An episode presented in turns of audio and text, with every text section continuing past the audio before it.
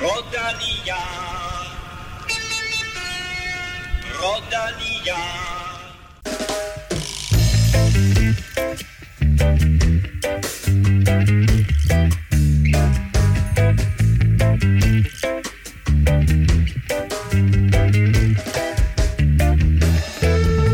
De danske mesterskaber blev kørt i weekenden i Give, og den næste års tid, der sidder Dannebos trikonen på Amalie Didriksen og Mads Wirt Schmidt. Du kan høre fra begge lidt senere i udsendelsen. Vi skulle egentlig også have talt OL-udtalelse og have haft landstræner Anders Lund med på telefon. Hvorfor det ikke sker, det kan du også høre lidt senere i udsendelsen. Og dermed velkommen til mine to faste fakkelbærere, Jo. Kim Plesner og Stefan Djurhus. Så i fodbold? Ja, for søren, mand. Hvem spillede? Ja. Danmark, Rusland, Parken. Det endte ikke 4-2, det endte 4-1. Ja, ja. Men, uh, Fire dyt i bamsen. Fire dyt i bamsen, præcis, præcis. Der var et kæmpe dyt i bamsen i weekenden for Mads Wirt Schmidt. Han vandt nemlig sit uh, første DM, og det var da en helt fantastisk måde, han gjorde det på, Kim. Ja, han var, han var oven på pedalerne hele dagen, og, og det- jeg vil sige, det, det, det mest bemærkelsesværdige var jo nok også det der med, at, øh, at han var måske også en af dem, der havde mest brug for at, at, at vinde et, et DM lige på det her tidspunkt, og, og det, det lignede også lidt forløsning, da han kørte over stregen. Og det tror jeg også, at man øh, får fornemmelsen af, når man kan høre vores interview med Mads Wirt Schmidt lidt senere i udsendelsen. Som sagt, så kan du også høre fra øh, Amalie Didriksen og øh, Stefan. Man må bare sige, hos kvinderne, der er hun igen, igen, igen, igen dansk mester. Ja, det skal du så gange op. øhm, ja, men altså Amalie, hun er jo bare en, øh, en mesterskabsrytter uden lige. Altså, det er bare en, en kæmpe erfarenhed og, og, og snille, hun går til de finaler med. Og det, der synes, der gør det vildt, det er, at øh, det var hendes øh, femte danske mesterskab på landevej. Så altså ja, i, i samlet start i hvert fald. Så, så det, det er mange titler, øh, øh, hun har på, på CV'et. Hun kan nærmest tapetsere en hel væg derhjemme med Dannebrogs trikot. Jamen det er også derfor, jeg bliver nødt til at sige i samlet start landevej, fordi der er så mange at skille imellem. Og der er også lige et par VM, tror jeg, hun ligger smidt op på væggen ja. Derhjemme også. Ikke? Nå, vi skal også smutte omkring øh, nogle af an- alle de, de andre nationale mesterskaber, der er kørt her i øh, weekenden. Øh, og der er vel nok sådan et par, par overraskende vinder øh, rundt omkring øh, i Europa og ude i den store verden. Hvis du vil være sikker på aldrig at gå glip af et afsnit af Europa Podcast, så husk at abonnere på den, og det foregår på Apple Podcast, SoundCloud, Spotify eller hvor du nu lytter til podcasts. Og på den måde, der får du automatisk en notifikation, hver gang vi udgiver en ny episode. Tak til alle, der støtter på tier.dk. Vi trækker lod om en Europa Cup senere i udsendelsen, og så varmer vi op til sommerens store præmiepulje. Mere om det senere. Mit navn er Claus Elming. Du lytter til Velropa Podcast, præsenteret i samarbejde med Zetland og Otse for Danske Spil. Vel Europa Podcast præsenteres i samarbejde med Odset fra Danske Licensspil. Husk, at man skal være minimum 18 år og spille med omtanke. Har du brug for hjælp til spilafhængighed, så kontakt Spillemyndighedens hjælpelinje Stop Spillet eller udluk dig via Rufus. Vi lægger ud med søndagens linjeløb ved DM i Give. Kvinderne fik fornøjelsen af at køre først, og dermed så kom de ud i både hård regn og skybrud. Og det hele endte med et opgør mellem vores vel sagtens tre største internationale navne, Cecilie Utrup Ludvig, Emma Norsgaard og Amalie Didriksen. Ja, og altså Cecilie Utrup, hun var jo som forventet i, i aggressiven på, øh, på den kuperede rute der, og, øh, og jeg vil også sige som forventet, øh, Emma Norsgaard og, og Amalie plus nogle af de andre øh, holdt lidt sammen i, i jagten, når, når Cecilia forsøgte at splitte hele løbet øh, ad. Øh, de får hentet øh, øh, som var ude i et, i et langt angreb, og så... Øh, så var der lidt øh, taktik i finalen, og så var det faktisk øh, Rebecca Kørner fra, fra ABC, som, som også øh, ABC-holdet sad øh, i overtal, som tog bestik af situationen, og hun kommer jo faktisk afsted og får et øh, kæmpe stort hul, øh, og har jo faktisk øh, 1.20 øh, med øh, 10 km igen.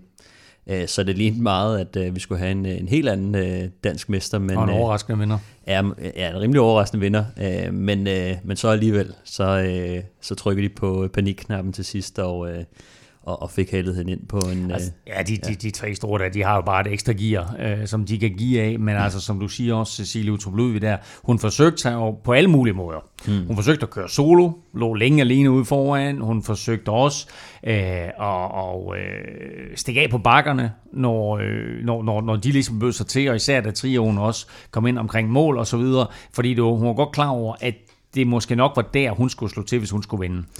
Ja, det er klart. Altså, man kan sige, under, under hele løbet, så tror jeg, hun har jo været interesseret i at få, få startet finalen tidligt, og få, få, få de andre til at bruge mange kræfter, og rimelig klogt, så går de ikke helt med på, øh, på lejen. Øh, og, øh, og man kan også se til sidst, øh, Cecilie, hun, øh, hun fyrer den af øh, det sidste stykke op, og, øh, hvor det bliver lidt teknisk og går lidt opad, men, men det var ikke hård nok. Øh, sådan. Og, og hun havde også brugt mange kræfter, må man også sige. Altså, jeg tror, hun, hun gik all in på at se, om hun ikke kunne, øh, kunne komme afsted øh, og undgå spurten, men, øh, men det er svært, når, når man har øh, hvad hedder det, en, en klasse øh, rytter som, som Amalie, og en, og en rytter som Emma, som også bare er i stor form. Bestemt, og øh, i opløbet der, der galt det om at komme først ind i sidste sving, og den havde den øh, rutinerede Amalie Didriksen altså luret. Øh, Stefan talte med Amalie i går. Her er hendes første hunds indtryk af dagen, finalen, spurten og sejren. Kæmpe tillykke med, med sejren, Amalie, først og fremmest. Det er jo også den femte DM-titel øh, i landevej samlet start, du har fået, så det er jo både en, en stor historisk sejr, for nu hvor du har slået øh, Linda Willumsens øh, rekord øh, med, med fire DM-titler. Jamen, øh, det vidste jeg faktisk ikke helt, men, men det er da ret vildt. Øh, ej, jeg er virkelig glad for titlen, og, og selv, også selvom at jeg til den femte, så er jeg stadig lige så glad som, at det var den første. Det har været et stykke tid, siden jeg vandt et cykelløb, så ja, det er fedt at gøre det igen. Det udviklede sig jo til, faktisk til, til et rigtig hårdt taktisk øh, DM med masser af regn og bakker, og du ender med at sidde tilbage med øh, Cecilie og, og Emma, øh, som måske også var de to største favoritter lige, øh, lige på dagen, øh, i hvert fald hvis man kigger på det inden. Kan du prøve at tage os lidt med i finalen, sådan til, da du kommer ind til spurten her, og, og du skal op og, og afgøre det med ja, højst sandsynligt dig og, og Emma, som jo også har været virkelig flyvende? Ja, altså Julie Let har jo også været ret godt kørende på det sidste, og havde jeg også betegnet som som en af favoritterne til, til at kunne køre en god finale. Hun styrter så desværre med, med 10 omgange, øh, eller 10 km til mål i venstre svinget lige efter mål på de våde brosten, som var ret glatte. Så der splittede, splittede det sidste op for alvor, og, og jeg sagde, ender jeg med at sidde med, med Emma og, og Cecilie i finalen, hvor at mig og Emma I så godt vidste, at vi ville være de hurtigste.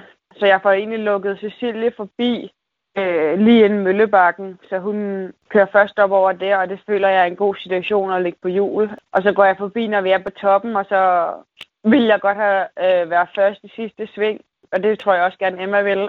så, så vi kører side om side ned mod sidste sving, og så er det jo lidt en, en kamp om, hvem der tør at, at lade være med at bremse. Øhm, og så til sidste bremser jeg så lidt, hvilket viser sig at være det rigtige beslutning, fordi Emma kommer for hurtigt ind i svinget til at, at kunne komme hele vejen rundt. Og, og det, ja, så kan jeg spurte til stregen og, og tage sejren. Var det, var det den detalje og den sådan lige øh, det sidste, der, der, der gjorde, at øh, du kom først over stregen? Ja, altså vi er jo begge to hurtige, så det kommer ned til, til små ting. Så jeg tror, det, det, det sidste slag på sømmet, det var, ja, det var et, et godt venstre sving rundt, og så ja, de der 130-40 meter til mål. Ja, nu er du også vant til mange vintersving inden på banen i forvejen, så, øh, så der har du jo lidt varenhed. ja, det var godt, det ikke var et højere sving. Hvad tror du egentlig selv er sådan den vigtigste egenskab øh, at have med sig, når man går ind til sådan et, et DM eller et VM? Øhm, det er svært at sige. Man kan sige, at øh, mesterskab er jo en dag. Det er en dag, du skal performe, og, og det gælder om virkelig at holde hovedet koldt langt hen ad vejen.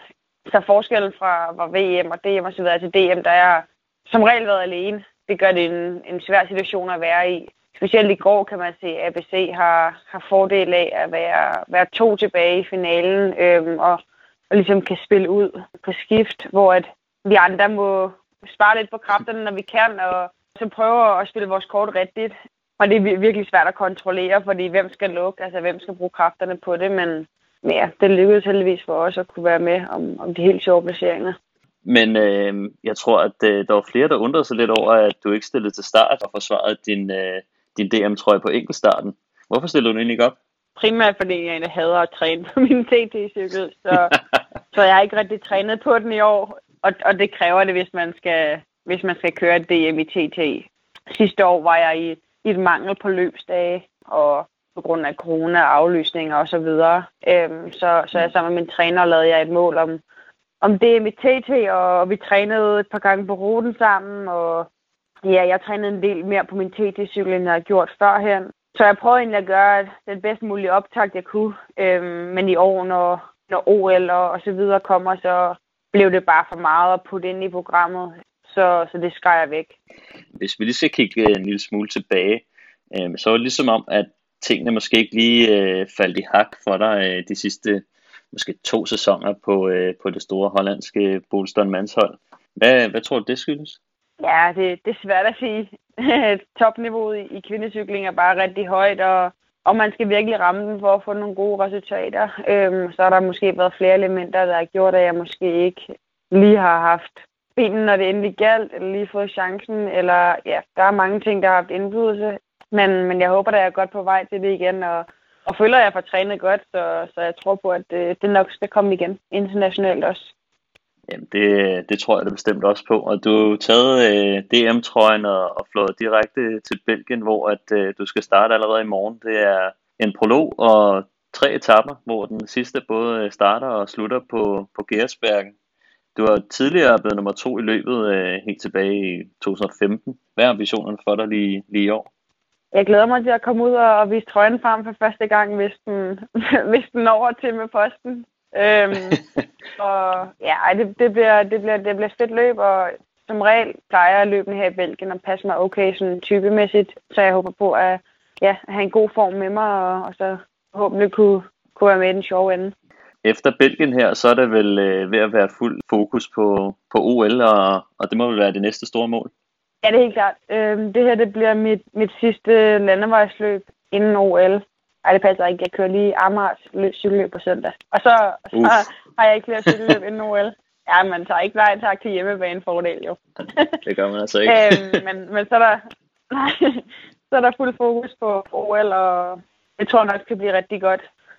Jeg går ud fra, at du skal køre både parløb med Julie Let og måske også Omnium, selvom uh, vi ikke kan være helt sikre endnu. Men uh, hvad tænker du? Er det, er det en lidt stor mundfuld med, med at gå efter medaljer i, i to discipliner, eller Øhm, vores hovedfokus ligger helt klart på parløbet, som heldigvis også er, er det første, jeg skal køre den, den 6. august. Og så ligger Omnium to dage efter. Så der føler jeg godt, at man kan nå at, og ligesom at nulstille bagefter øhm, og gøre klar til det. Så, så vores hovedfokus jeg ligger på parløbet, og det er det, vi træner frem mod lige nu. Og, og det, det jeg tror, vores, hvor, hvor der ligger den største medaljechance. Har du, øh, har du snakket med, med Julie efter styrtet der? Er hun okay og, og klar til at, til at gå efter OL også? Ja, der var heldigvis ikke noget brækket. Øhm, bare en del øh, hudafskrabninger, og hun skulle lige syes lidt i albuen. Men, men hun virker okay, øhm, selvom det er aldrig optimalt at ryge ned på våde brosten. Men, Nej. men ja, jeg fik lidt sus i maven, da jeg, da jeg kiggede tilbage og, og så nok den tæt på den eneste rytter, der helst ikke vil se i, i asfalten. Og så så Julie ligge der på jorden og tænkte, åh, var det, var det OL, der røg der. Men med heldigvis øh, virker det til at, at nok så kunne være okay. Tillykke til Amalie med sejren, og sjovt at høre jo, at hun ikke engang selv var klar over, at det her det var lidt en historisk bedrift. Mm. Men uh, udover det så meget imponerende øh, den måde, hun havde styr på Cecilie Utrup Ludvig og, øh, og Emma Norsgaard, som jo på en eller anden måde bare er større profiler lige nu.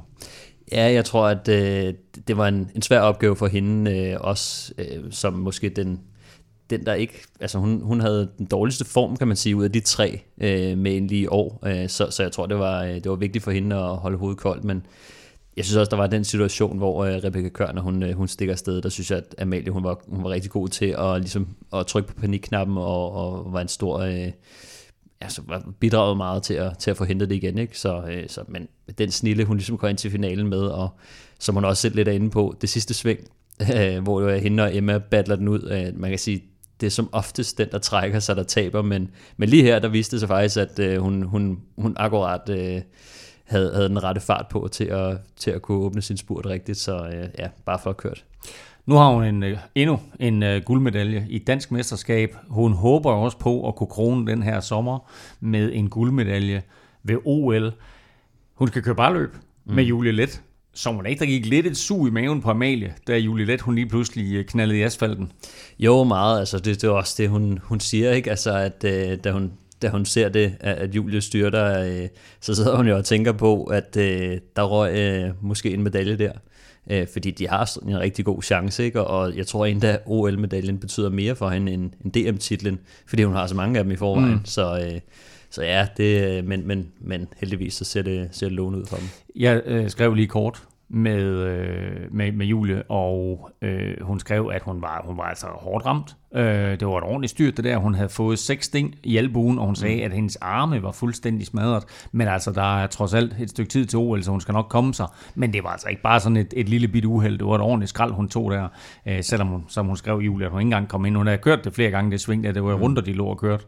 Men øh, hun kommer altså ind her. Nogle gange. Øh, og, og, og, hvad bare? Jeg siger, nogle gange, så, øh, så selvom man kender ruten, ja. når man når man bliver lidt træt, også på det punkt der, øh, mm. hvor det også går rimelig stærkt, øh, så, øh, så er noget andet at køre ind på den og være fuldstændig makset ud. Øh, der mister man altså lidt øh, orientering og, og hvad hedder det, sådan grebet på cyklen. Ikke? Det hele bliver sådan lidt, lidt mere lige meget, ligesom vi kender det, at nogle gange så rammer man nogle flere huller i vejen, når man er, når man er træt. Ikke? Ja, jeg mindes ja. en eller anden tur, der og mig, vi havde på et tidspunkt sidste år hvor jeg oh. også lige var nede og kørte asfalten. men uh, men jule, jule skulle heldigvis være, være okay og nå at komme, uh, komme tilbage uh, og blive fit for fight til, til OL, hvor hun jo sammen med Amalie Didriksen er et, uh, et kæmpe medaljehåb for os. Amalie Didriksen vinder DM, og det gør hun foran Emma Norsgaard og med Cecilie Utrup Ludvig på tredjepladsen. Og så skal vi naturligvis lige have skudt quizzen i gang. Uh, Stefan, du vandt faktisk i sidste uge. Mm. Dermed så er det helt tæt. Det står 20-19 til Kim. Du har stadigvæk serveretten, Stefan. Den kan du så beslutte dig for, om du vil benytte senere eller ej. Amelie Didriksen har vi lige fået konstateret, har vundet fem danske mesterskaber på landevej. Uh, det er faktisk en tangering også af flest antal sejre på landevej hos herrene. Men hvem har den rekord? Hmm. Altså landevejs DM. Landevejs DM for herrer. Linjeløb. Linjeløb. Rekorden er fem sejre. Hvem har fem den, sejre? Hvem har den rekord? Hold da. Altså kun, kun øh, linjeløb, ikke enkeltstarter. Er det et svært spørgsmål? det var det, jeg spurgte om, var det ikke? Jeg, jo, det, var, det, det var det. det, er, det, det er i linjeløb. Ja. Godt. Er spørgsmålet forstået?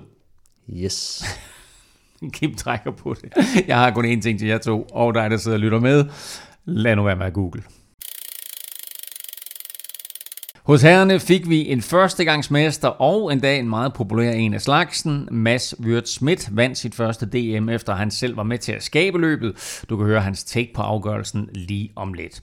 Efter et øh, tidligt udbrud, uden en eneste World Tour rytter, så tog formstærke Andreas Kron sagen i egen hånd, sådan cirka midtvejs løbet, og det gav en meget interessant frontgruppe. Ja, det, det synes jeg, det, man kan sige, det var sådan næsten favoritterne der sad derop, der, der fik lavet den her gruppe, og man, man så nogen, der, der lige kom med på et hængende hår, men, men så, så blev situationen sådan lidt låst bagved, fordi øh, Trek, Fuglsang, begyndte at køre lidt, Quickstep ville ikke rigtig være med, øh, fordi øh, de fleste havde jo folk derop, Trek havde også folk derop, Skelmose, øh, Quickstep havde Honoré, og, øh, og, og vi havde selvfølgelig Mads Wirtz, der, der senere gik hen og vandt, Valgren, Vandal, Mikkel Bjerg øh, og Kasper P. Så også nogle, øh, nogle hurtige herrer det er jo en, altså også i forhold til at skulle hente dem, er det jo en stor gruppe. Øh, så længe de holder nogenlunde sammen, så er det jo ikke, du sætter jo ikke bare to mand op, og så, og så forsøger at, at køre dem ind, når de sidder, jeg tror de sad 14 mand på et tidspunkt, ikke, hvor, hvor den sådan havde konsolideret sig gruppen.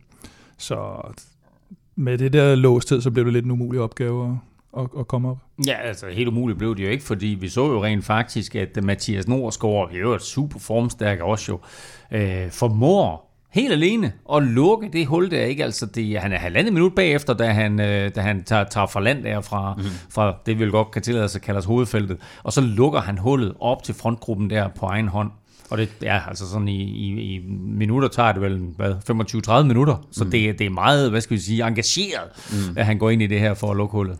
Ja, det var, det var et rigtig stærkt angreb, øh, og, og virkelig, virkelig stærkt kørt af Mathias. Altså det, han var bare en maskine lige der. Øh, og øh, han er jo den type rytter, stor og stærk, øh, kan holde den gående i, i længere tid. Ikke? Så, øh, men, men han blev også hjulpet lidt på vej af, at der var taktisk spil op i frontgruppen og ned i feltet. Øh, fordi det der taktiske spil i feltet, det blev ved med at være der.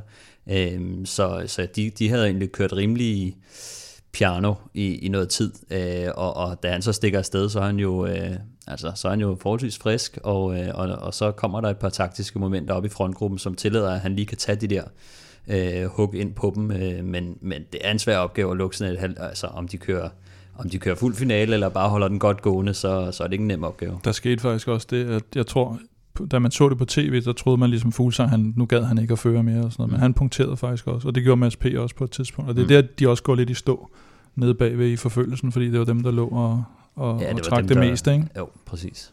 Og så lå han vel der øh, alene, øh, Nordsgaard, og forsøgte at hente de andre i sådan en, en 40 km, 50 km, men det er jo ingenting sammen med, hvad vi har set ham tidligere. Ej, jeg tror, han gjorde det meget hurtigere. Gjorde jo, nej, jeg, ikke, jeg, synes, det tog, jeg, tog, jeg synes, det tog evigheder, men altså, vi, vi har jo set ham med de der monumenter, der ligger i udbrud i 200 km, så det her, det var piece of cake for ja, ham. Jo. Ja, ja, det var. Æh, finalen, må jeg sige, blev faktisk et af de sjoveste vedløb, vi har set længe. Der var angreb i højre og venstre, og finalen var selvfølgelig den her 14-mandsgruppe, du omtalte der, Kim.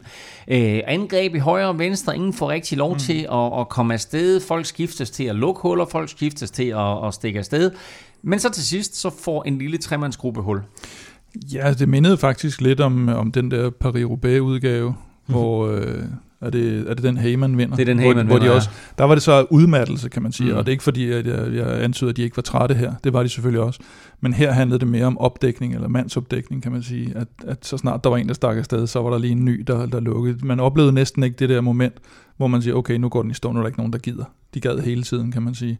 Men, øh, men Mads Wirtgen får alligevel øh, trukket sig fri med, med Vandal, som jamen, som sådan lidt går under radaren, eller sådan mm. lidt, altså han, han, han sidder der egentlig flot, han er egentlig også bemærkelsesværdig, men man tænker, man tænker ikke rigtig på ham som en vinderkandidat i det her, og så alligevel så sidder han altså til sidst både med, med, med Wirtz og så med, og så med Norsgaard, som jo også kom med ja, det, det sidste. fantastisk flot. Og, og, det, og der, der, var der jo rigtig mange, der var, der var på limit, eller også specielt øh, Mikkel Bjerg, kunne man se, han var virkelig, ja. virkelig død. Ikke? Øhm, og, og så, jeg tænkte godt nok, at han får virkelig taget, altså de sidste 5 km eller sådan noget, der førte Wirtz bare. Mm. Der tænkte man også, okay, det kan han jo næsten ikke det der. Men han havde bare, han vidste bare, hvis han bare førte ind til sidste sving, Præcis. så, øh, så det, skulle han nok holde den.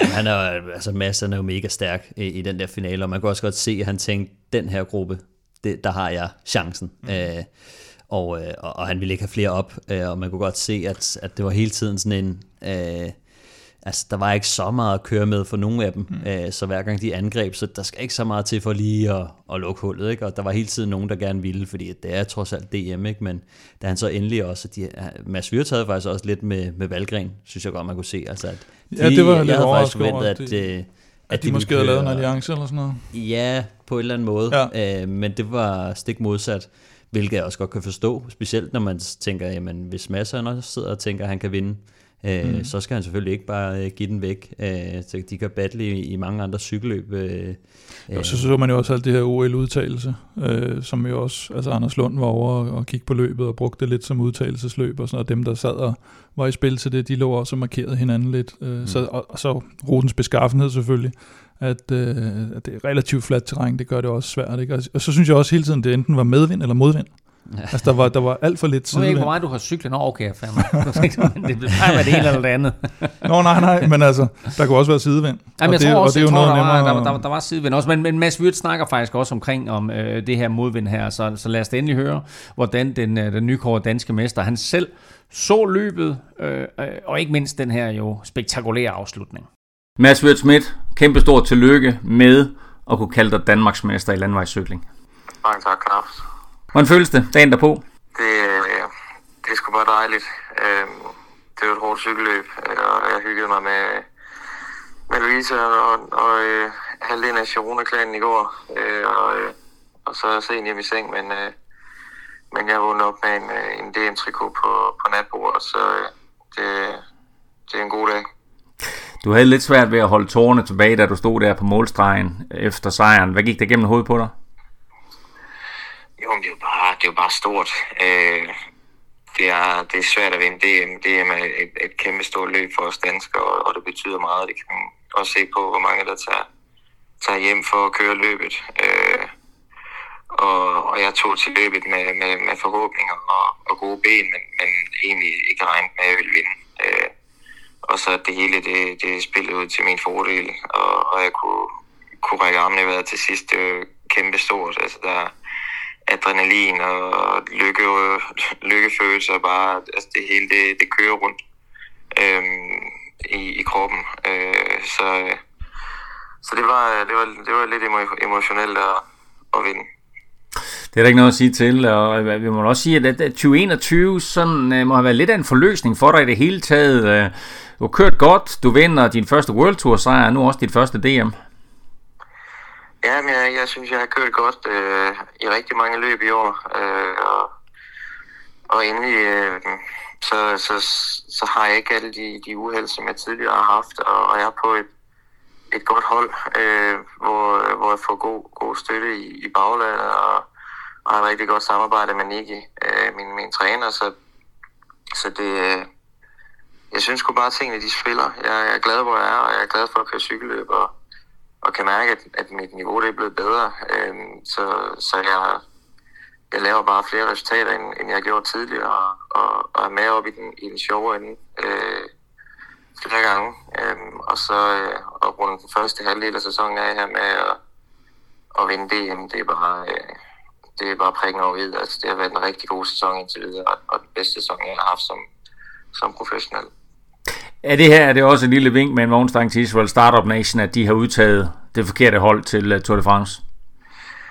Ja, kan, da, kan da håbe, de lige sidder af os en lille smule. Øh, det vil da ikke gøre mig noget. Men, uh, men som jeg nok har sagt tidligere, så, øh, så, så um, regnede jeg med at komme med til turen. Uh, jeg kunne ligesom fornemme det lidt under Dauphiné, og, og sådan, ja, det, var, det har været en, en underlig situation at sidde i på holdet, at, at vi skulle køre om to udtal til Dauphiné, og så øh, alligevel er en af dem, der kører bedst i Dauphiné, men kommer ikke med. Og sådan, det er sådan, ja, det er altid noget underligt noget, når, når holdene de skal udtages til turen. Der kan også godt være nogle andre ting, der spiller ind. Øh, men, øh, men jeg har egentlig... Øh, mit eget forslag i starten af sæsonen, det var at køre Shion og Vueltaen øh, for at være i form til VM. Øh, og når Roubaix så også flyttet hen øh, efter VM, så, så Vueltaen er, er fuldstændig oplagt til at køre et godt VM og til at køre et godt Roubaix. Øh, så jeg er meget motiveret for, for den sidste halvdel af sæsonen og har en rigtig god plan. Øh, så, så på den måde så gør det mig ikke noget, at jeg,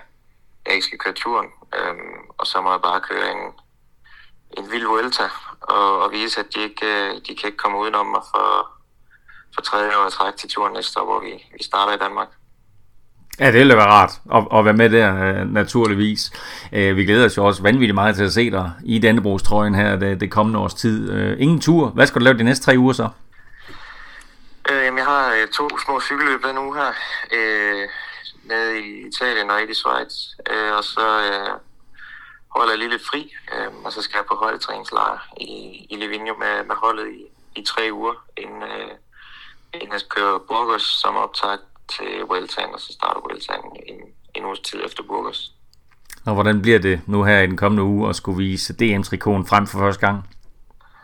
Jamen, jeg glæder mig. Det, jeg tror, det, når det er, det ved jeg, når, det, når man får sin, sin mesterskabstrøje, og, og man trækker i den, og man skal ud og køre den første tur, det er der, man ligesom kigger ned sig selv, og lige giver et, øh, et klap på skulderen, eller et, et nik til sig selv, at, at øh, nu, øh, nu er man sgu Danmarksmester, eller, eller verdensmester, eller hvad det er, man, man har vundet. Det er øh, den første træningstur i, i en speciel trøje, i en mesterskabstrøje, det, det er altid en god tur.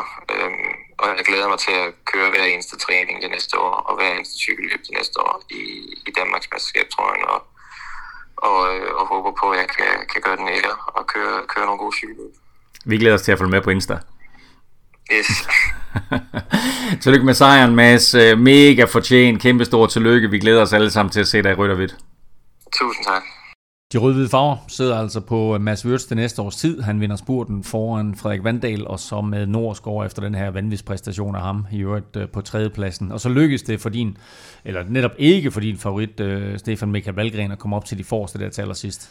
Nej, jeg synes, der manglede lidt et, et moment til ham. Øhm, jeg tror simpelthen ikke, finalen var hård nok til, at han sådan ligesom kunne skabe det selv. Øh, og der var ikke rigtig nogen af de andre, der sådan der, der blottede sig på den måde, at øh, der var ikke sådan et, et all-in angreb fra, fra Mads Wirtz eller nogen af de andre, så, så han så sådan lidt, øh, ja, han var lidt i vildrede, synes jeg. Altså han prøvede godt nok at angribe nogle gange og sådan noget, og, og så tror jeg, han, så satte han sig ned bagved, fordi jeg tror, han håbede på, at hvis han satte sig ned og ventede lidt, om der så vil nogle andre, der vil, der vil angribe lidt, og så kunne han måske angribe op til dem, ikke? Altså, men, øh, men Også hvis var... det hele måske gik lidt i stå, så havde han den der, det der slangehug der at komme ja, afsted med eller et eller andet. Jo, men til gengæld så tror jeg også, at øh, den røde baron øh, Moberg, øh, sportsdirektør på Colo Quick, han havde fået sin øh, rytter til at, at sætte sig fast på, øh, på Valgren. Øh, så, så der var mange, der havde øh, øjnene på, på Valgren, og, og det er klart, den, de ved godt, hvor hurtigt han kører, og han så pisse godt ud øh, undervejs. Ikke? Så, og så tror jeg bare, det, det er svært at, at, at køre i en, i en pink trøje, og så komme med, med sit slangehug. Altså, det, der, der var mange, og specielt også Mads Vyrt, han vidste også godt, at, øh, at han ved godt, hvad, hvad, hvad Valgren han har tænkt sig at gøre. Ikke? Og det, det ved alle jo. Alle kender jo ham mm. for, for det, han gør. Ikke? Så det, det gør det altså ikke nemmere. Det er lidt noget andet end da han vandt øh, DM i, i 14 der, der kørte han på Tinkoff Saxo holdet, som havde så mange store ryttere med, øh, og der var en, en lang golfbakke øh, i, i Forborg, hvor han øh, kunne gøre forskellen. Øh, så, så man kan sige, selvom det var en hård rute, så var finalen måske ikke lige øh, hård nok til ham.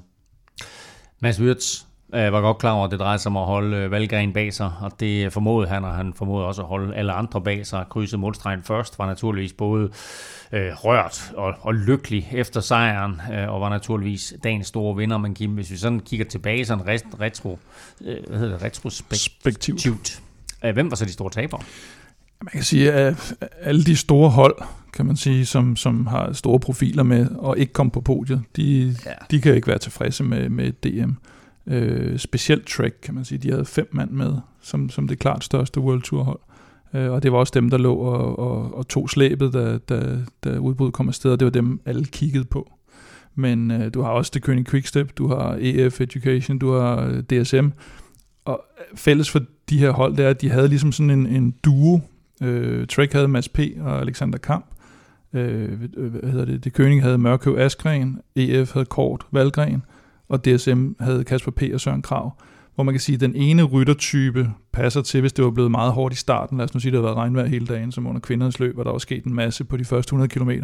Så var det jo typisk Kamp, Askren, Valgren og Søren Krav, der, der nok skulle sættes i spil for dem. Og hvis det så blev det her mere fladbaneløb til sidst, så ville, så ville de formentlig helst have haft Mads P., Mørkøv, øh, Kort og Kasper P. med op foran. Og man kan sige, at DSM fik så Kasper P. med for, men han, han gik også død i at ligge mm. og, og lukke huller, ikke? Og ligesom Mikkel Bjerg. Så, øh, så man kan sige, øh, de, de fleste af de her hold får ligesom de forkerte i gåsøjne folk ude foran, og så skal de gå op med sig selv. Vil vi så ligge og jagte det? Trek vil gerne, selvom de havde skældemus foran. Det Køring Quickstep vil ikke, det, selvom de havde øh, Honoré foran. Øh, og, og, og de ender som de to ender med at blive nummer 5 og 10, så det kan de selvfølgelig ikke være tilfredse med som hold. Men nogle gange så låser det, de ikke kan være tilfredse med, det er også den taktiske situation. Ikke, at de nødvendigvis kunne gøre mere, men at den taktiske situation ender sådan. Fordi lige pludselig så nogle gange, så ender de der kort, der bliver blandet bare sådan. Og så sidder man i den der låste taktiske situation, og kan ikke rigtig sådan gøre så pisse meget ved det. Andet end at jo så bagefter over, at det gik sådan. Men spørgsmålet er, ja, Stefan. Ja, jeg tænkte faktisk også på, på noget. Altså, jeg, jeg synes, det virkede som om, at, øh, at både Quickstep og Trick kiggede på hinanden og, og pegede lidt over på de andre og siger, det, det er dem, der er favoritter. Mm. Øh, og øh, så tror jeg, at begge to, begge hold har nok tænkt, øh, at, at de vil undgå at tage for meget ansvar, fordi at det, er, det bliver en, en taberposition at være i. Altså mm. hvis man hvis nu at øh, Trick siger, okay, vi går ind og tager ansvar, jamen så ved du, du har Honoré Askren til at ligge og angribe hele dagen og tynge ud i, i dem sammen med resten af feltet. Øh, så det der med at gå ind og tage ansvar lige på den dag, det, det er også en risky taktik. Altså, det er noget, der kræver rigtig meget arbejde, hvor at man bliver nødt til at lægge alle, alle æg i, i en kurv, og øh, jeg, jeg tror, at, at, at Quickstep har nok tænkt, de, vi har tre mand til start. Den mm. ene er sprinter, øh, og så har vi Askren, som er forsvarende mester, som, som også skal spares lidt, og så har du Mikkel Bjerg. Nej, jeg jo, øh, og, og så er det Honorés rolle, der kommer til at blive definerende for hele deres cykelløb, fordi at, ja. skal han bruges på at holde, holde det tæt, eller skal de spille ham ud som en taktisk brik? Og de spiller ham ud, og så, så laver Trek jo også den, når de siger, så smøtter vi en mand med. Ja. Og så sidder Quickstep jo og tænker, okay, det de, de to, det handler om, ikke? de to hold, der ligesom er de store drenge lige nu. Mm.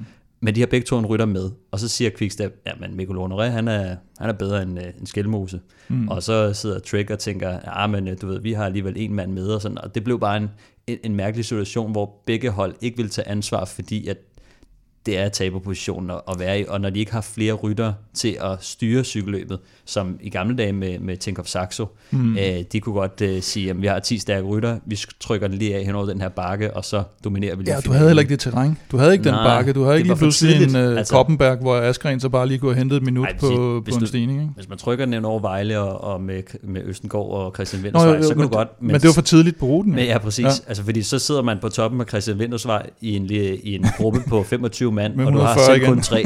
og så er det sådan, nå, hvad, hvad gør vi så? Ja.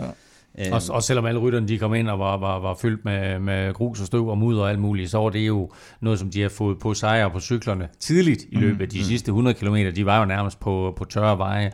Øh, så var der selvfølgelig det her vind og så videre. Men, øh, ja, de havde rykket vejrudsigten først. Den startede jo faktisk med, at det, det skulle nærmest have været... Det, det noget, den, ja, de rykkede, de rykkede ja. simpelthen. Nej, men det, det startede med, at de sagde, at det nærmest ville blive øh, slagregn og, og, og 15 mm. meter i sekundet under hele herrenes løb. Og så rykkede de det sådan lidt, øh, vejrudsigten begyndte at ændre sig til det blev tidligere og tidligere, og så endte det med at blive under kvindernes løb, og så fik de, jeg ved ikke hvad de har haft, 50 km eller 75-100 km hos herrerne, ikke? Med, med, våde veje, men, men ikke så meget regn, og det, det kunne selvfølgelig have givet noget ekstra hårdhed, og, og måske noget mere udskilning, noget mere opsplitning.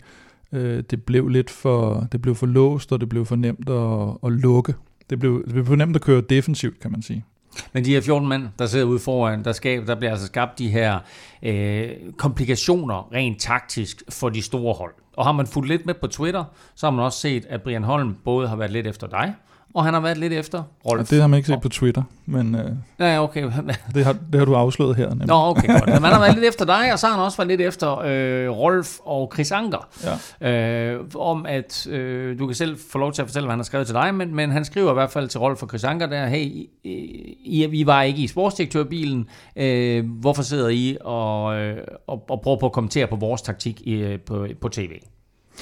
Ja, det, det kan man jo selvfølgelig godt have en holdning om, at, at, eller man kan sige, hvis det kun er dem, der sidder eller har siddet i en sportsdirektørbil, der må kommentere på det, så bliver det jo lidt en lille lukket fest, og, og cykelsporten bliver jo ikke øh, udbredt så meget, og det er jo, det er jo egentlig en færre holdning.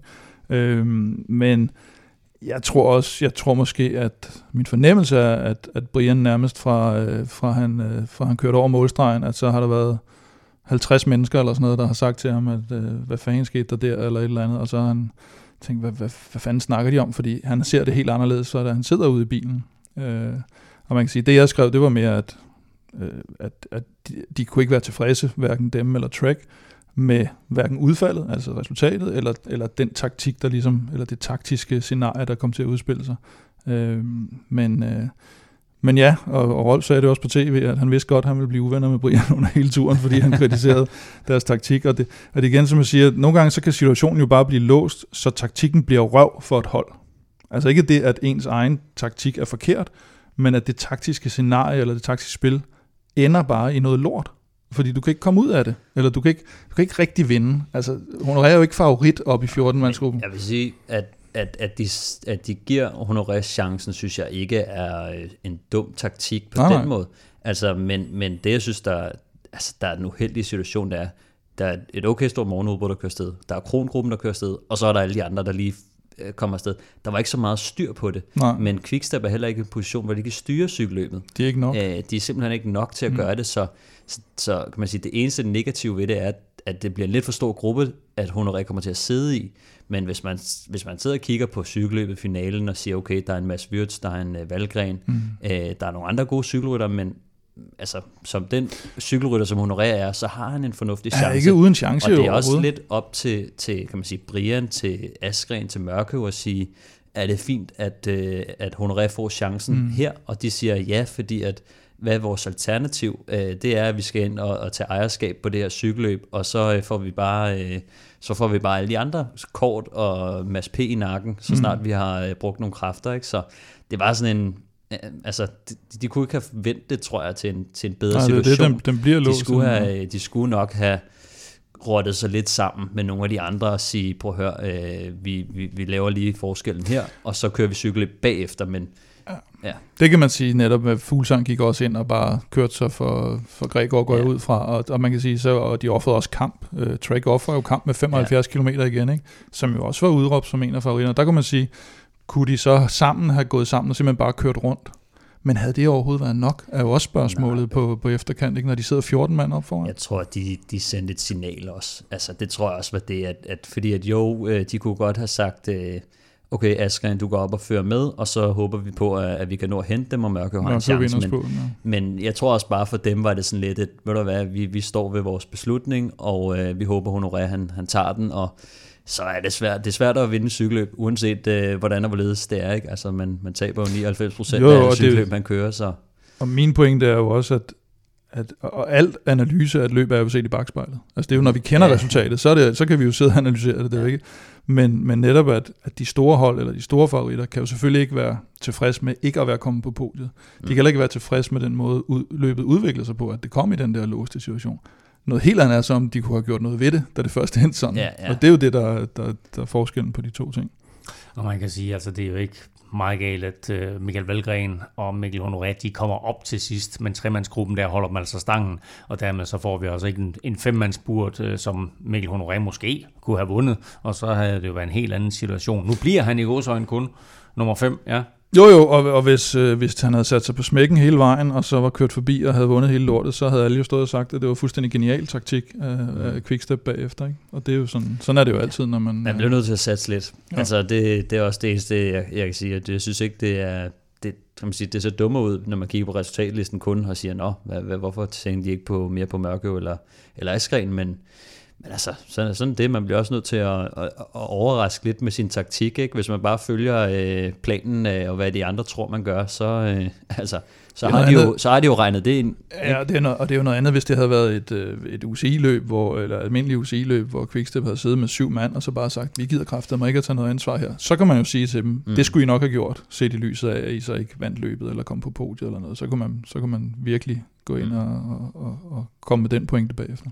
Til gengæld så fik det kønne Quickstep faktisk en dansk mester i enkeltstart. Du har måske nok gættet, hvem det er, men vi fortæller dig det i hvert fald lidt senere. Jeg er medlem, fordi Zetland udfordrer mig, kommer med nogle nye vinkler på tingene. Jeg synes, at det er vigtigt, at man også øh, betaler for at, at få noget ordentlig journalistik.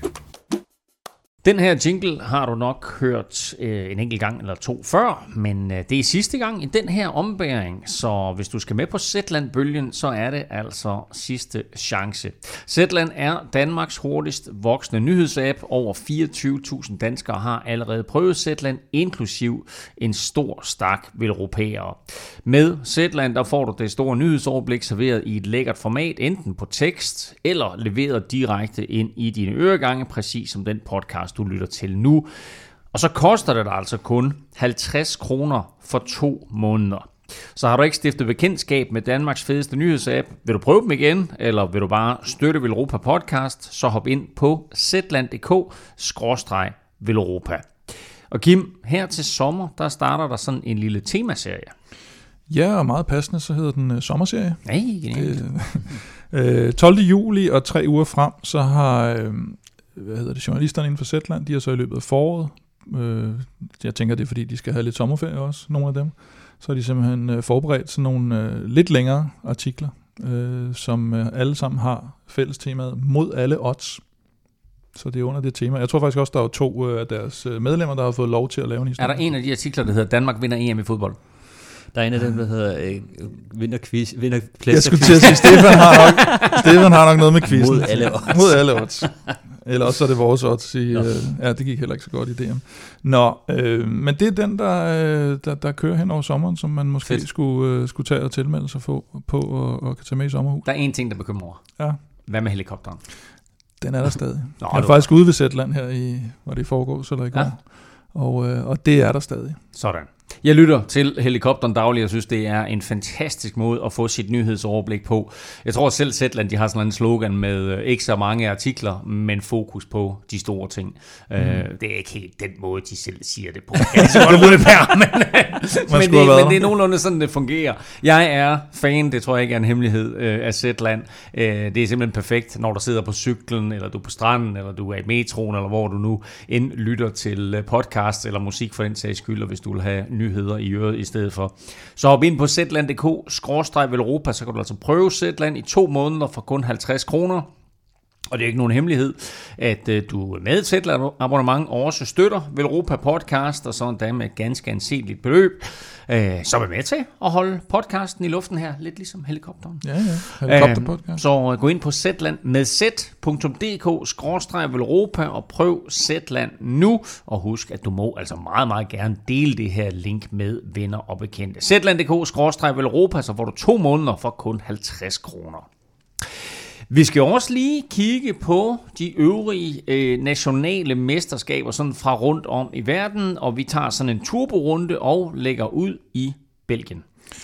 Ja, som var det eneste sted, hvor de havde lige så, lige så høj kvalitet på, på feltet som i Danmark, tænker jeg. Øh, det, det er efterhånden øh, gået hen og blevet attraktivt at vinde, at vinde DM. Men øh, i Belgien, der var det altså også en, øh, en, et artigt podium med, med Wout van Aert, på, på målfoto foran uh, Edward Turns, og så en, uh, en relativt skuffet Remco på tredjepladsen. Han, øh, men han er også bare vant til at vinde hele tiden jo selvfølgelig, så, så, så han, jeg tror han sagde et eller andet med, at det er jo, altså bronzemedalje, det kan man jo ikke bruge til noget, fordi når, når folk læser om det år senere, så, så er der ingen, der husker, hvem der bliver nummer tre. Nå, men så, så har vi det også lidt, altså, øh, hvem husker om, om fem år, at Norsgaard han bliver nummer tre i det løb her? Nej, nej, men det er rigtigt nok, men, men spørgsmålet er også lidt, om han, altså, om han skulle altså lade være at lægge så meget pres på sig selv, ikke? fordi nu begynder han at få lidt modgang, hist og pis, Gino. Er han kommet ned på jorden? Ja, og, og det skal han jo lære at, hvad skal man sige, at, at, at leve i også, at, at, at det hele ikke er, succes, og det kan man heller ikke forvente, at en, en person bare går igennem hele karrieren øh, på den måde. Øhm, Wout van Aert, han kom jo tilbage efter den her blindtarmsoperation. Han dedikerede sejren til en afdød ven, og øh, man sige, at han er tilbage efter en, en længere pause, og ser ud som om han er klar til turen, hvor det skal blive spændende at se, om han bliver lige så sindssyg som sidste år. Må ikke han gør. Uh, vi skal videre til naboen i Holland, hvor Van der Pol ikke vandt. Nej, øh, Jumbo Visma vandt igen. Øh, Timo Rosen vandt på det der, de hed, der hedder Vam-bjerget.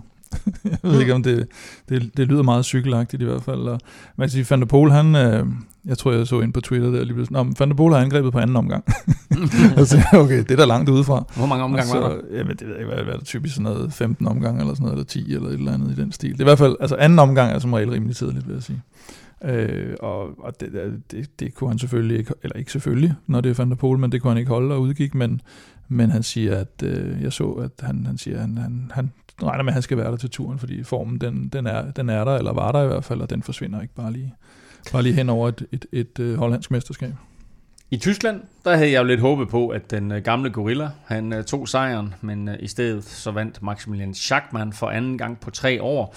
Og øh, så tager vi lige smut omkring Spanien, hvor vi ligesom i Danmark fik en førstegangsmester. Omar Frejle, og øh, ja, første gang han vandt, men til gengæld var det Astana igen. Og jeg tror faktisk, Adam Budu bliver træer, mm. mener jeg. Så de, øh, de dominerede lidt dernede i, Nå, i det nu siger du Astana igen. Luis Leon Sanchez, det glemte jeg helt at sige. Som det var, ham, der var forsvarende mester. Ah, okay. Var han ikke det? Jo, er du sikker på det? Vi har jo haft lidt bøvl med, med trøjerne her. Og noget engelsk Nej, nej, jeg tror, at du har fuldstændig ret. Jeg mener, han... altså, den bliver simpelthen på, på Astana hen, og man overgår altså til, uh, til Omar Frejle. Mm. Uh, spændende så at se, om den spanske mesterskabstrøje kører for Jakob Fuglsang i turen, eller kører for sig selv. må man sige. Ja, mens det meste af Italien nok har øh, fokus på EM og deres uh, ubesejrede mandskab, uh, Azzurri der, som uh, vel også har spillet sig ind i, uh, i favoritfeltet i EM-sammenhæng, så nappede en uh, særdeles hurtig herre mesterskabet på to hjul. Ja, og det vil, man kan sige, Sonny Colbrelli, han, altså dels når man, når man lige hører om ham, så, så er det jo navnet, man lægger mærke til. Og det er jo et vanvittigt lækkert navn. Og jeg mener, han er opkaldt efter øh, ham fra Miami Vice, hvilket også er fedt. Er det rigtigt? Ja. og øh, jeg mødte Sonny Colbrellis familie og fanklub, da vi var nede og se Flandern for, hvad var det, tre år siden? Jeg kan bare huske, at vi boede på hotel med dem, og, og med, med, var det Søren Kravs, øh, hvad hed det dengang? DSM, det kan jeg ikke engang huske nu. Giant, Giant, Sunweb, eller Ja, Sunweb hed det. ja, det er jo længe siden. Skal Shimano? Og så læste jeg den her fantastiske historie også med, var det Askren, der havde fået en, øh, en pointtrøje af Colbrelli, fordi han havde fortalt om, at han kendte Per Bagsager. Og så havde Colbrelli simpelthen givet ham en, en pointtrøje, han kunne tage med hjem og sådan noget. Så lyder så også til, at han er et, øh, et ganske fornuftigt menneske. Så, så Colbrelli kan vi godt lide, og, og vil gerne se uh, de italienske farver sidde på. Ja, jeg har mødt ham på, på et bjerg i, i Spanien også, hvor Hold jeg lå og nu kørte. kæft. Et, et, et rigtig hårdt interval opad der, og så, øh, så kom han bare lige flyvende, flyvende forbi. Ja, opad. ja, det var nærmest med lukket mund af det hele pivetøjet, så tænkte jeg, "Se, jeg tror han var sprinter på det tidspunkt. Øh, eller jeg vidste ikke, han var så god til at køre opad, men øh, er sindssygt, han havde fart på. Øh, så, så jeg tænkte, okay, efter, efter det, og jeg, jeg kørte sgu rimelig gode tal, kan jeg huske, så jeg var sådan lidt, okay, du må virkelig øh, Hvordan vidste du, var Colbrelli? Det, jeg, jeg kunne godt se, det var ham. Colbrelli på ryggen af ham. Nej, man kan godt se, at det var ham, ikke? Altså, man kiggede jo lige over, og så... Øh, ja, jeg kan ikke huske, det var ham, og jeg kan ikke huske, hvem, hvem den anden var. Mm. Øh, men øh, de var i hvert fald to øh, rimelig stærke øh, rytter. Hurtigt opad, hurtigt på stregen. Sonny Colbrelli, han er italiensk mester. Slovenien har efterhånden et hav af gode rytter, men øh, hvem kan kalde sig slovensk mester? Ja, nu var hverken øh, Pogacar eller Roglic med, så øh, Mohoric. Jeg tror, Pogacar var med, var han ikke det? Nå, det er så han Og så ude- Roglic var ikke med, Pogacar var med. Nå, det kan godt være. Jeg synes ikke, jeg kunne se ham i resultatlisten. Det kan være, at de ikke har haft DNF'er med. Øh, eller også har jeg kigget forkert. Men, hvad hedder det? Nej, det er rigtigt. Roglic, han har jo kørt øh, træningslejr lige siden øh, april måned. Han er stadig på recon. Øh, Pogacar var med, ikke? Han blev femmer. Han blev femmer simpelthen. Femmer. Så har jeg Ja, virkelig Kim, set men dårligt Kim, efter. Kim gik under DNF. Du kigger Jeg kun på top 3, ikke? Ja. Det er det eneste, der betyder noget. Jeg du ned i bunden. top af tre. det. Ja. Nå, Ej, jeg synes, men, du øh, på den, hvem husker top 3. Altså, det, den, den, den, den vil jeg gerne lige udfordre lidt. ja, Øh, det kunne vi jo fordi se sidste uge, at øh, vi, vi huskede top 3. Altså, man bliver nødt til at huske top 3, ikke? og det, det er et stort resultat, men det er jo klart, at altså, altså, hvis man kun tager de store linjer, så... Hvem blev nummer 3 i Tour de France sidste år? Jamen, det er jo nemt, jo. ikke sådan noget popquiz. Du ved, jeg skal lige have, For mig er det jo for tidligt, ved jeg skal lige have du de burde, der 40 du burde have minutter, den. øh, ligesom, øh, ligesom quizzen, ikke? Øh, det gjorde Richie Port, selvfølgelig. Nå, Så okay, godt nok. Okay. bare klare biler over, ikke? Ja. Nå, den slovenske mester blev... Ja, Pogacar var jo med, Ja, det var han ja. nemlig. Ja. øh, og Roglic var ikke med. Hvad hedder det? Emma Horic, og som jo også er, en af de, af de store drenge dernede. Øh, og han vandt for anden gang, øh, den slovenske mesterskab. Så øh, ja, og kommer med til turen. Sådan.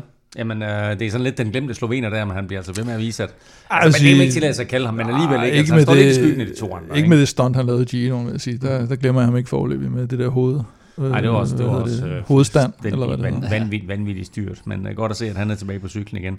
Uh, man kan køre stærkt på cykel. Man kan også køre stærkt i to. Kombinerer man det to, så får man den franske mester.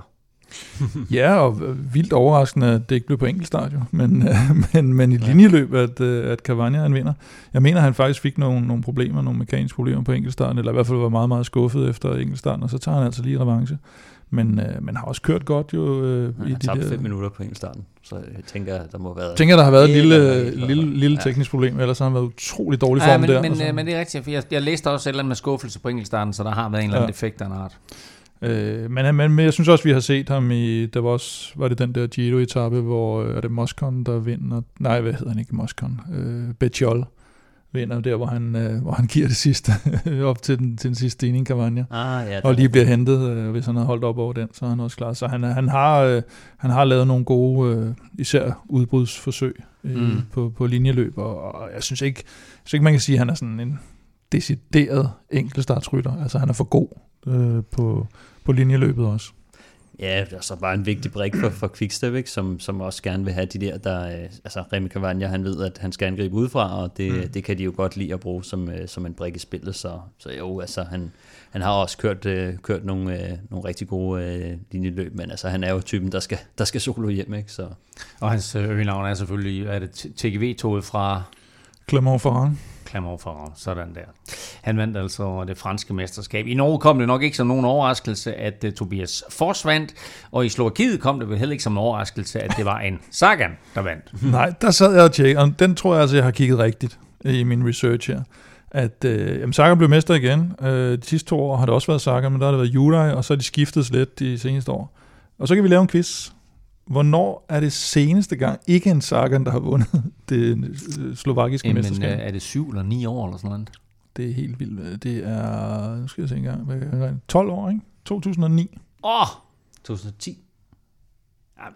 Seriøst? Mm-hmm. Det var Jakub Novak. Jamen ham har jeg nemlig. øhm, Men er det ikke 9, ja, det, ja, det er 2010, Simpelthen. at Novak vinder? at Novak vinder. Research for åben skærm, det her. Det mig dårligt til research, altså. Ja. Nå.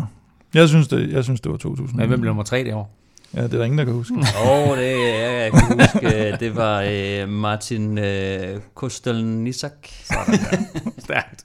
Nå, det var altså lige en uh, hurtig gennemgang af alle de nationale mestre fra rundt omkring i uh, Europa. Og Ej, jeg, jeg, så, vil lige, jeg, ja. jeg har lige en, en ting Ja. faktisk, når jeg kigger på øh, Pro Cycling Stats under de slovenske mesterskaber, så har de faktisk kun vinderen fra 2006. de har slet ikke listet nummer to. Så er det rigtigt. ja, så, så måske har du lidt ret alligevel. Der husker man ikke. øh, Nej. Uh, og så uh, fik vi jo også Joey Roscoff faktisk, som er vinder af det amerikanske Det mesterskab. Han kommer altså til at køre i den amerikanske mesterskabstrøje fremover. Alle de her uh, mestre, som vi rammer op, det er altså dem, der kommer til uh, for nogens vedkommende at køre med i Tour de France, hvor de jo for første gang kan vise deres uh, nye mesterskabstrøje frem. Vi skal lige et uh, smut omkring øh, Tier.dk, fordi nu er det sådan ved at være sidste chance, hvis du skal være med i vores store sommerkonkurrence. Den foregår på øh, Tier.dk, hvor vi har på et velkommen til ikke færre end 21 nye støtter siden Hold sidst. nu Ja, hold nu fast. kæver. Velkommen til. Uh, super, super glad for, at I er med på vognen, og tusind tak til alle, der støtter og har støttet gennem lang tid. Husk, beløbet er valgfrit, og du donerer først, når vi udgiver en ny podcast, og når du så donerer, ja, så deltager du altså automatisk i løgtrækningen om hver uge, vores øh, efterhånden legendariske Velropa Cup. Mm. Og så, Kim, her under hele turen, er der jo endnu mere i præmiepuljen. Ja, vi starter om en uges tid, øh, tirsdag den 29. i 6. Og så kører vi faktisk endnu længere end turen. Vi kører øh, godt og vel juli måned, altså 29. juni til øh, 1. august. Sådan. Og der er der i hver udsendelse præmier for mellem 2500 og 2000 kroner.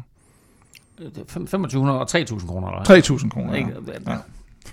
Går skide godt for dig. To for fire. Prøv at super, super fedt cykeltøj fra Velocio. Vi glæder os til at øh, vise jer øh, lidt billeder og så videre, og naturligvis også at finde de første vindere øh, af de her øh, Velocio-ting, og naturligvis også af Velropa-koppen.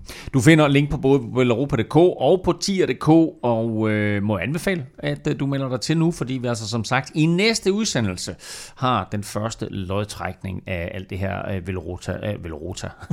det kan jeg, du skal hedde det. Ve- Velocio øh, cykelgear. Stefan, vi skal have fundet dagens vinder af en Velropa Cup. Yep, og øh, den heldige vinder, det er Simon Tuxen. Sådan. Sådan. Simon Tuxen, der har været på siden øh, ja, efteråret 2020. Ja. Så han har været på i et godt stykke tid alligevel. Fedt. Jamen, øh, kæmpe stort tillykke, Simon. Tusind tak, fordi du støtter, og vi håber, du bliver rigtig glad for øh, din nye Velropa Cup. For alle vores lodtrækninger, der gør vi det jo på den måde, at øh, for hver femmer, du donerer, der får du et lod i puljen, så jo større beløb, jo flere lodder, og dermed altså større chance for at vinde. Mange tak for støtten til alle. Velkommen til 21 nye, og naturligvis tillykke til Simon. Der blev jo ikke kun øh, fundet danske mester i linjeløb, men jo også på enkeltstarten hos både mænd og kvinder.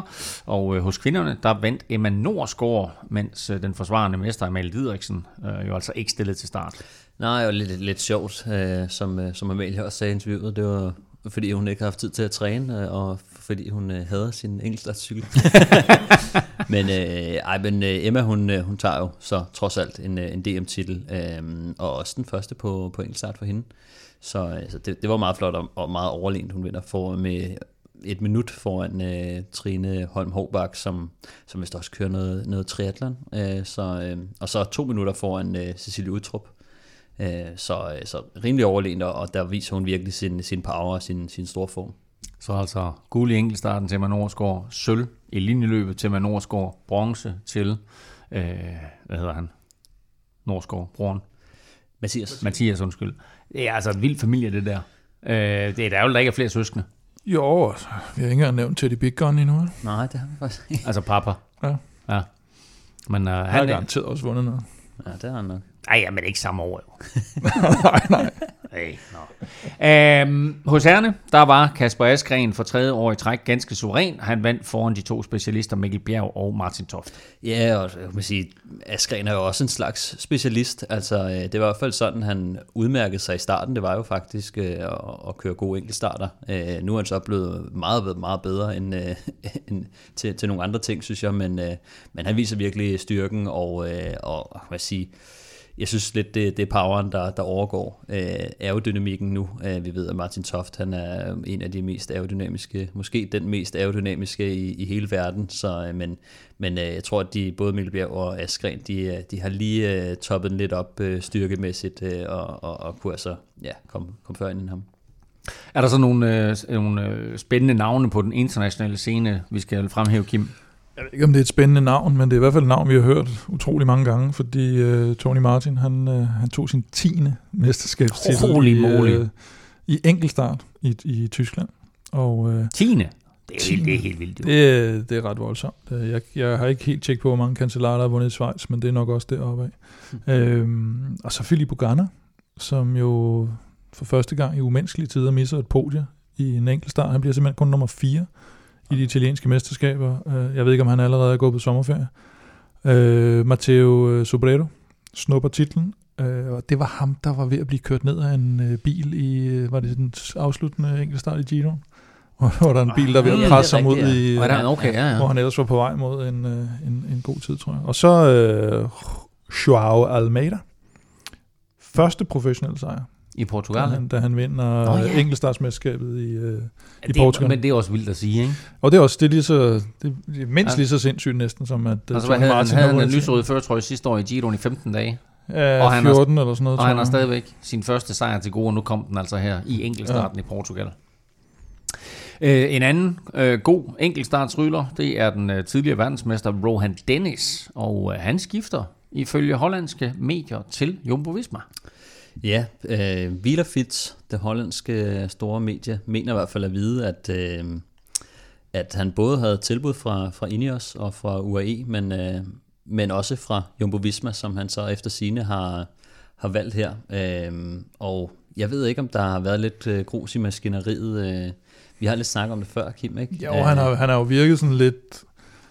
I forhold til sidste år har han ikke kørt lige så, hvad skal man sige, dedikeret, virker det som om for holdet i hvert fald, eller, eller for sig selv i, i ja. de her forårsløb, så man, man har godt kunne mærke, at han, han måske var lidt på vej væk, synes jeg. Øh, han er jo, han har jo lidt en historik med det der med at, at, at lige skifte lidt, uh, enten før tid eller lidt hurtigt fra. Ja, det, på nær, da han var på han BMC. før. Nej, altså, BMC var han i mange men, år. så har han jo lige shoppet lidt rundt her siden, og ja. jeg kan godt forstå, at når han nu skal vælge noget, jeg, jeg, jeg kunne forestille mig, at det har noget, øh, noget med personlige ambitioner at gøre. Vi ved jo for nogle år siden, han snakkede lidt om at vende sig om til at være en øh, klassementsrytter. Øhm, og det er jo så ikke rigtig blevet til noget endnu. Nej, øh, på den så, måde. vi så ham jo. Var det ikke netop i, i Giroen sidste år, hvor han var så spektakulær, ikke? Altså netop jo, apropos var med, og ikke? Altså der var ja. han jo med til at, at sørge for, at Ineos vandt den, ikke? Som, som hjælperytter. Ja, ja præcis jo. Altså, ja. Men øh, man kan sige, det, det er et godt valg for ham, tror jeg, hvis han kan lave en god aftale med dem og få nogle, få nogle løb at gå efter, og så er det jo et hold, der gør rigtig meget ud af. Altså, de er jo i, i topklasse, når det kommer til, til enkeltstartsudstyr, så, så det er også et sted, hvor han kan... Kører Cervelo-cykler nu, ikke? Hvad? De kører Cervelo. De har lige skiftet Bianchi ud med Cervelo-cykler, ikke? Jo, jo, men altså ja. generelt, de gør meget ud af det. Altså nu, det er ikke kun cyklen, der, der betyder noget. Mm. Vi så det her, øh, det her specielle styr, hvor de ikke, den har ikke sådan to øh, hvad fanden hedder det, pinden op til, til, til styret. Jeg ved ikke, hvad jeg ellers skal, skal kalde det. Der er sikkert et eller andet specielt navn. Men det er jo styret, det, det går op til der. Ikke? Det har mm. de jo lavet lidt specielt, og, og de kører på nogle specielle hjul, som er, som er hurtigere end, end dem uh, Shimano kan levere og sådan noget. Så, så det er et hold, der, der går rigtig meget op i det også. Men også lidt kontroversielt, ikke? Altså, det er lidt uh, Barcelona fra, til Real Madrid, ikke? Jo, det kan man det Fordi det, det, de, de kører det der våbenkapløb med, hvem ja. der lige har det fedeste hold, ikke? og den, den tipper så lidt tilbage igen, efter Ineos jo har oppet den for sidste og ja, år. Ja, så det der også synes, der er sjovt, det er, at jeg kan ikke forestille mig, at Jumbo Visma har haft flere penge til ham. Øh, og heller ikke i forhold til UAE, så han er jo heller ikke en type, der på den måde går efter pengene. Altså, det er jo så, kan man sige, en ting er, om Villafit øh, har ret i deres øh, påstand.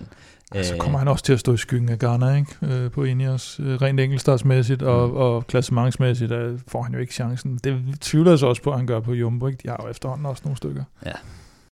Apropos transferrygter, så siger Jakob Fuglsangs agent, at han taler med to hold lige nu. Ja, øh, det ene er Astana, så det er, jo, det er jo ikke sådan super overraskende, at, øh, at de selvfølgelig taler om kontraktforlængelse. Han har jo været der i, ja, han har været der i umindelig tid nu, så han var der jo også dengang, han blev syv i turen der tilbage i 13, tror jeg det var. Så han har virkelig været der et godt stykke tid. Men den anden, det er så øh, Kofidis, hmm. og den... Øh, det plejer at gå godt når man skifter til franske hold. når, når man kører til de franske hold, ja. Altså, det virker en lille smule... Ja, det ved jeg sgu ikke, hvad jeg skal sige til. Jamen, de altså, leder vel også efter lys og, med lys og lygte. De har jo Gilio, de har. Gilio Martin, som jo, hvad han blevet, en øh, 10, 11, 12 stykker i turen de sidste par år, ikke? Og, og, og, og kører måske en, øh, noget top 5, 3, 5 hjem i, i Dauphiné og sådan noget, men men, men Fuglsang satte sig ikke så meget klassement mere, så, så det skulle være for at få en, få en rutineret herre ind, der kan vinde nogle, både endagsløb og nogle etaper. Og så får de måske selvfølgelig lidt penge, fordi øh, rygterne siger jo også, at både Viviani og Laporte er på vej væk. Og det betyder jo så i hvert fald et skifte fra fokus på, på de hurtige herrer så over til, til noget andet. Og måske kan Fuglsang være en, en rutineret støtte for Martin. Kan du huske, da øh, Jesper Hansen... Øh, Og han skulle være stor stjerne. nej, jamen, han skulle jo være den næste fuglsang. Nu bliver Nå. Fuglsang den næste de, Fuglsang. Nu bliver Fuglsang den næste Jamen, det er Fuglsang. det, det er det. Men det er bare noget, Eller jeg den lige næste tænkte Jesper på, Hansen. at øh, siden de har ud, altså siden de... Ham har købte de også fra Astana, gjorde de ikke? Jo, Ja, det gjorde de vel, ja. det gik jo meget godt. Ja, det gjorde det. Det gik ikke helt efter planen, skal vi sige det sådan. Men altså, men altså, pointen er vel også, at så har de jo netop haft øje på Fuglsang og sagt, hey, det her det er en rytter, vi godt kan lide, og nu får de måske chancen for at tilknytte ham. Mm. I dag udtog landstræner Anders Lund faktisk de to sidste ryttere til OL i Tokyo. Uh, Jakob Fuglsang og Kasper Askren ved vi var forhåndsudtaget. Og de sidste to pladser, de gik til... Ja, hvem gik de egentlig til, Kim? Ja, nu skal I høre. Nej, det, øh, det blev så ikke offentliggjort i dag alligevel. Fordi øh, der sker det, at Danmarks Cykelunion, øh, kan man sige, det er jo ikke ligesom til VM, hvor det er Danmarks Cykelunion, der har landsholdet. Her der har du jo lige en overbygning, der hedder Danmarks Idrætsforbund, som jo egentlig har hele OL-truppen. Og de skal simpelthen ind og, hvad skal man sige, godkende, at de her personer bliver udtaget og indskrevet til OL. Så der er nogle procedurer og nogle administrative ting, der gør, at, at det simpelthen ikke kan offentliggøres før, jeg tror det er tidligst torsdag eller sådan noget. Nå, Det ja. lyder, det Så lyder de, sgu så de to rytter er blevet indstillet Nå. af landstræneren efter DM, som han jo sagde, han ville udtage det efter DM. Og øh, så, så skal det så igennem øh, den her mølle, og så, og så ikke offentliggøres i dag, som de jo havde regnet med, øh, øh, Anders Men, Lund. men hvad med øh, Askren og Fuglsang? De er jo offentliggjort, men det var vist heller ikke helt, altså det ved jeg ikke, om det er foregået helt efter bogen, eller hvorfor de måtte det. Det lyder sat med mærkeligt, ja. Ja. Så de har udtaget to, men de sidste to må de ikke offentliggøre endnu. De, fordi- ind, de har indstillet to Ja. ja. til De har, faktisk, de har faktisk udtaget alle fire. De må bare ikke må offentliggøre de sidste to. Ja, okay. Så, nå, og øh, vi udgiver ikke en podcast på torsdag. Ellers så vil, vil du kunne høre en podcast, hvor vi rent faktisk havde de to navne med. Nu må du i stedet for finde det på øh, alternative, øh, hvad skal vi kalde det, mindre medier end øh, Europa podcast. Det bliver nok skrevet et sted. Ja, prøv at, vi havde jo egentlig øh, lovet øh, op til flere gange, og det var også planen, at øh, landstræner Anders Lund han skulle øh, være med til at offentliggøre de to sidste navne nu her i aften i, i Velropa podcast, men nu venter vi altså så på, at DIF kan fortælle os, hvem det er, der skal med til Tokyo for at støtte Jakob Fuglsang. Vel Europa podcast præsenteres i samarbejde med Odset fra Danske Licensspil. Husk, at man skal være minimum 18 år og spille med omtanke. Har du brug for hjælp til spilafhængighed, så kontakt Spillemyndighedens hjælpelinje Stop Spillet eller udluk dig via Rufus. Selvom du finder en helt separat Velropa podcast udelukkende med optag til Tour de France senere i den her uge, så skal du ikke snydes for nogle dansker specials til turen i den her udsendelse. Og jeg glæder mig til at høre, hvad I har fundet på, drenge. Og vi lægger jo sædvanen tro ud med Velropas vinder. Ja, det er faktisk Stefan, der har valgt den. Okay. Den, den må du tage æren for. Ja, jamen, øh, når det er de høje odds, så må det jo være mig, der. Mm. Sådan. der kommer på banen. Nej, men øh, vi skal have en dansk etappesejr i Tour de Det skal vi. Øh, og øh, det, det skal vi have et spil på. Ja. Og det spil, det giver 1,35. Øh, så, så det er... Når den er Og odds boostet. 1,35. Jamen, det er, når den er boostet. Det, den, er, den er boostet. så, Wow, der er store forventninger til de danske drenge der. Det må man sige, men jeg vil også sige, øh, der er også mange, der kan gøre det. Men Ja, ja, ja. ja. Øh, jeg vil sige, altså, der er jo også øh, der er jo ikke så mange etapper øh, at gå efter. Ikke? Altså, når man, når man lige bryder det ned og sådan noget, øh, og lige kigger på... Øh, mm, altså, Ja, men både og, fordi det var en lidt interessant, for jeg så Dennis Ritter i Godmorgen Danmark i morges, hvor øh, han, og, han og Chris Anker var inde. Øh, jeg forventer, hvad er det, det tirsdag morgen, de tager sgu nok til Frankrig i morgen, eller i hvert fald senest onsdag. Det er onsdag i morgen. Ja. Ja, prøv at se der, min kalender, min, min, min kalender inde i hovedet. Men så er det i morgen. Det er derfor, det var derfor, de er i studiet. De tager jo til Frankrig i morgen tidlig onsdag mm. der, ikke? Øh, og de sagde, eller øh, Dennis, Ja, En af dem sagde noget. Stop mig for fanden. Nej, Dennis sagde faktisk, at det interessante ved det her uh, Tour de France, det var, at med alle de danskere, vi får med, og vi ved faktisk stadigvæk ikke, om det bliver 10 eller 11, at der kan danskere vinde samtlige etaper. Altså, der er ikke en etape, mm, hvor vi ja. ikke har et dansk kort at spille ud. Nej, det, det er faktisk det er lidt rigtigt, rigtigt, ja. ja. Det vil jeg sige. Til gengæld så har jeg svært ved at se, for eksempel første etape, når vi har, øh, det er jo Alaphilippe, øh, Van der Poel, der er favoritter. Den kunne jeg måske godt sådan have, Jo, altså- have det svært ved at se, men Sæt, altså kort for eksempel. Mm. jo, det, Mads det P. er rigtigt. Det er, ja, Ah, Mads P. på første etap. Den tror jeg ikke. Nå, Men- ja, undskyld, der, der har jeg ikke jeg vil sige, okay. jeg, synes, jeg synes, vi har en rigtig stor chance. Øh, og ja. selvom det er et, et, et lavt spil, så synes jeg også, det er, øh, det er et sikkert spil. Jeg, jeg, jeg kunne godt tænke mig bare at lægge en lille, øh, eller en, ikke en lille, men øh, 10.000. en, en, en en 10.000 Ja. mand. Nå. Oddset, oddset er lavt 1,35. Det siger jo alt om forventningerne til øh, danskerne, at man kun får til 1,35 for en dansk tursejr her over de næste tre uger. Lad os da bare håbe, at den går hurtigt hjem. Vi skal have øh, Stefans staldtip.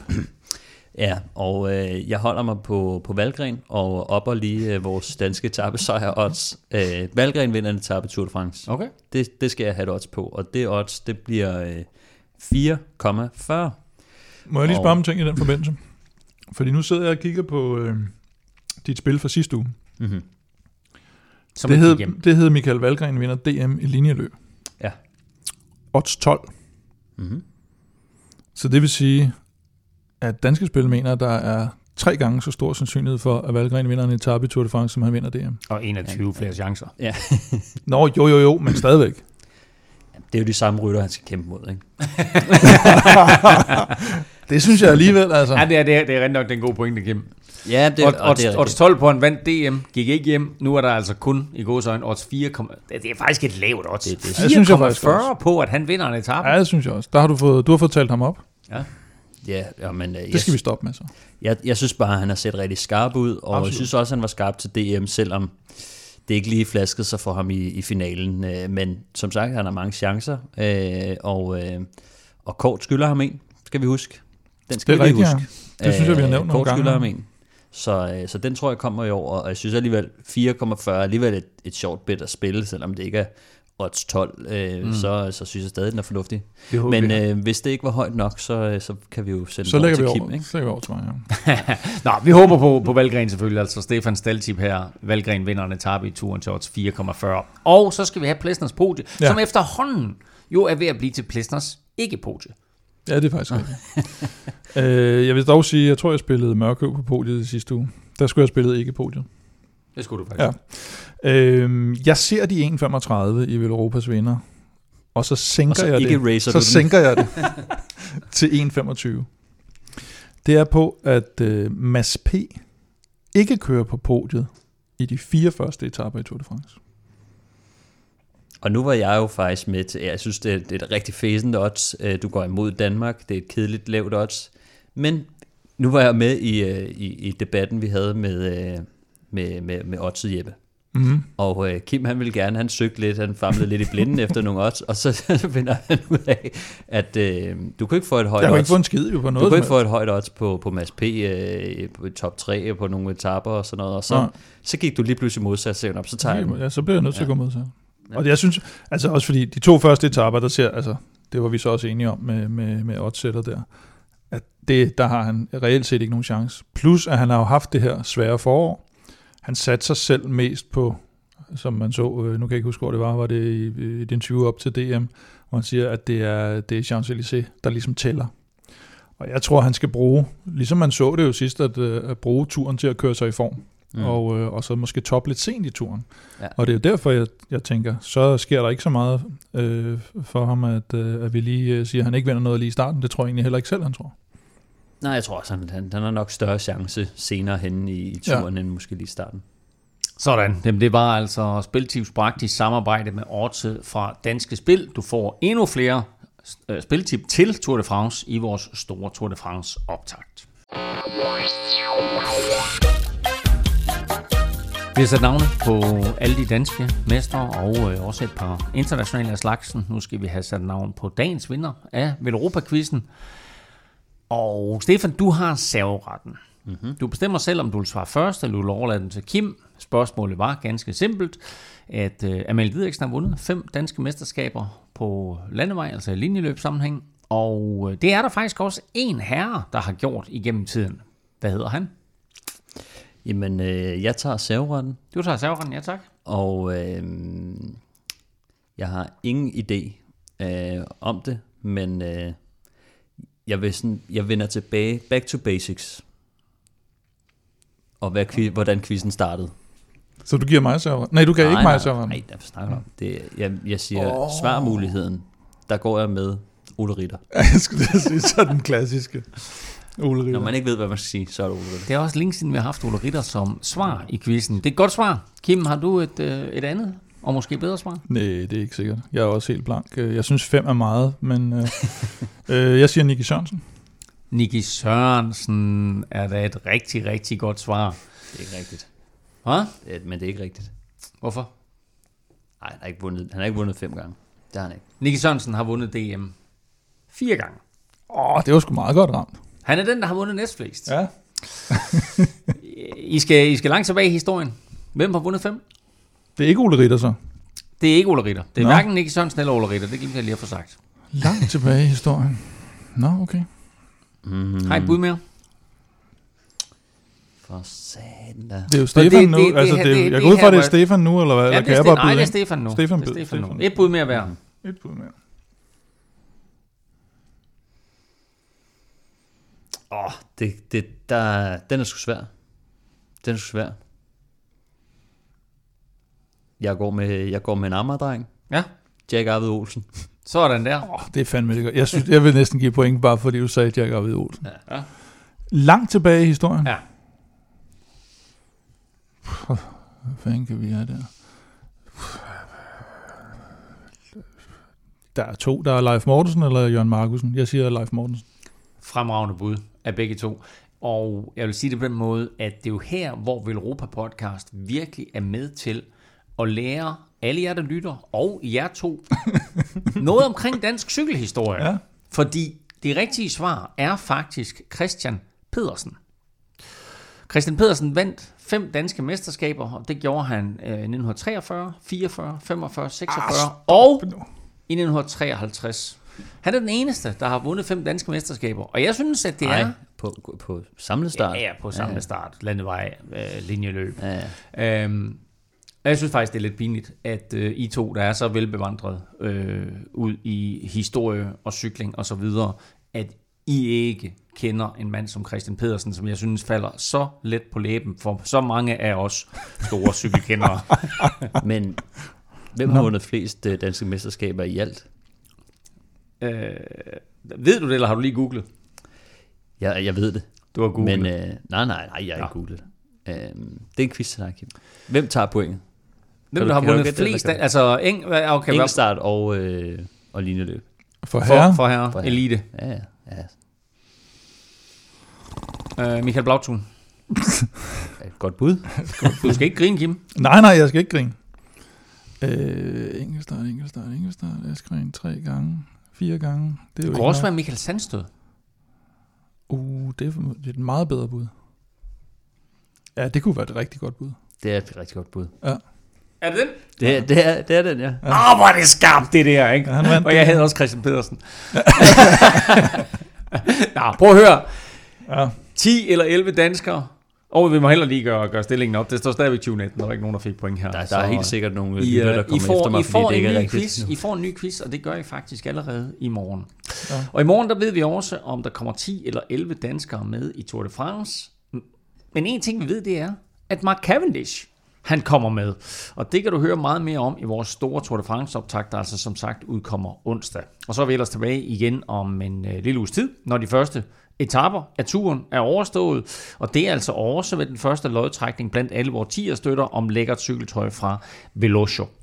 Indtil da, der kan du følge Velropa og Kim på Facebook, Twitter og Instagram. Det sker på Snablag Velropa, og Stefan Snart 2000 finder du på Twitter på snabelag Stefan Djurhus. Undertegnet finder du på Twitter, Insta og Face på snabelag NFLming. Tak for nu. Tak fordi du lyttede med. Tak til dig, der støtter på tier.dk og naturligvis til vores partner Zetland og også for Danske Spil. Støt dem, de støtter os på genhør i vores store Tour de France optakt.